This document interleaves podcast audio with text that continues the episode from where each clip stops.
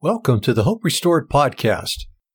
Hope Restored is a disaster and crisis response ministry actively engaged in our community and across the country, addressing the practical needs of people affected by earthquakes, fires, floods, hurricanes, tornadoes, and wind and snow events.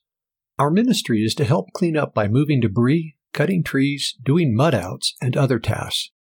Our mission is to come alongside individuals and families to provide the physical help that will establish a platform to share the love and grace of Jesus in a tangible, personal way, encouraging people in or to their personal relationship with God. We are a small, all volunteer Christian disaster relief ministry based in Colorado Springs, Colorado. You can follow us on Facebook at Hope Restored Ministries or check out our webpage at www.hoperestored.org. If you have questions or comments, we can be reached by email at podcast at hoperestored.org. Well, welcome back to the Hope Restored podcast. Today's podcast is called Obedience.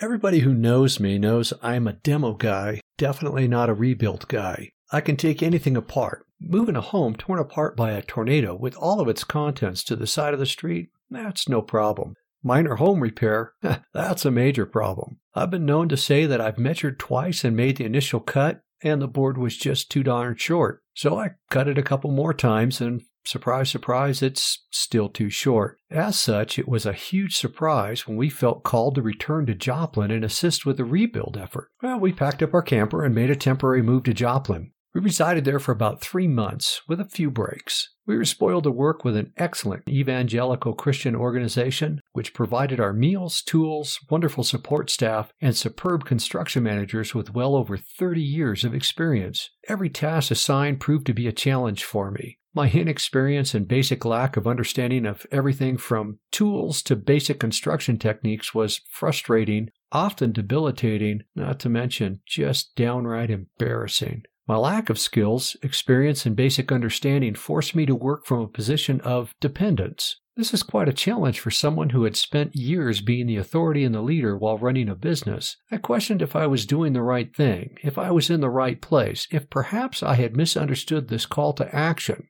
As I struggled with the emotions and the embarrassment, God took me on a journey of gentle humility. I was graced with encouragement. The team leads and other team members accepted me for who I was. They helped me to operate within the skills I had and to develop those skills along with new skills.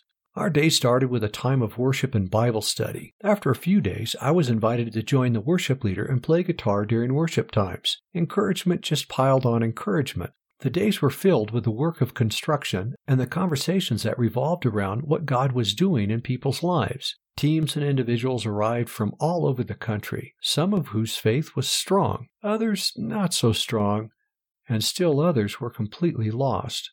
I was allowed to stay and participate in the work well beyond what was reasonable. Each day, God drawing me closer. Each day, revealing His truth. Each day, growing. I found that I had violated the normalcy of how long I was supposed to work for the operation. I learned I was not really supposed to stay as long as I did. Yet the organization graced me with a latitude to stay. This grace, while I'm sure frustrated some of the staff, provided me with the critical encouragement to push beyond my comfort zone in ministry and to trust God and His divine call. It reminds me of Gideon. Gideon hid in a wine press to thresh wheat. He was afraid of the Midianites. He was afraid they would come down and take his harvest. Yet God called him to lead Israel to freedom. While he was hiding, God called him a mighty man of valor. Imagine, he was hiding. But see, God saw Gideon as he was created, not as he was currently acting. Gideon was definitely out of his comfort zone. Yet when he obeyed God, when he was obedient, God used him in a great way. As we close out for today, we just would like to leave you with a few questions to meditate on. Has God called you to something outside your comfort zone? How will you deliberately think and intentionally act as you choose to answer this call? Will you look for grace? Have you ever been challenged having to work with someone else outside his or her comfort zone? How will you respond in the future to others working outside their comfort zone? Thank you for participating in the Hope Restored podcast. We pray you are encouraged by God's Word today.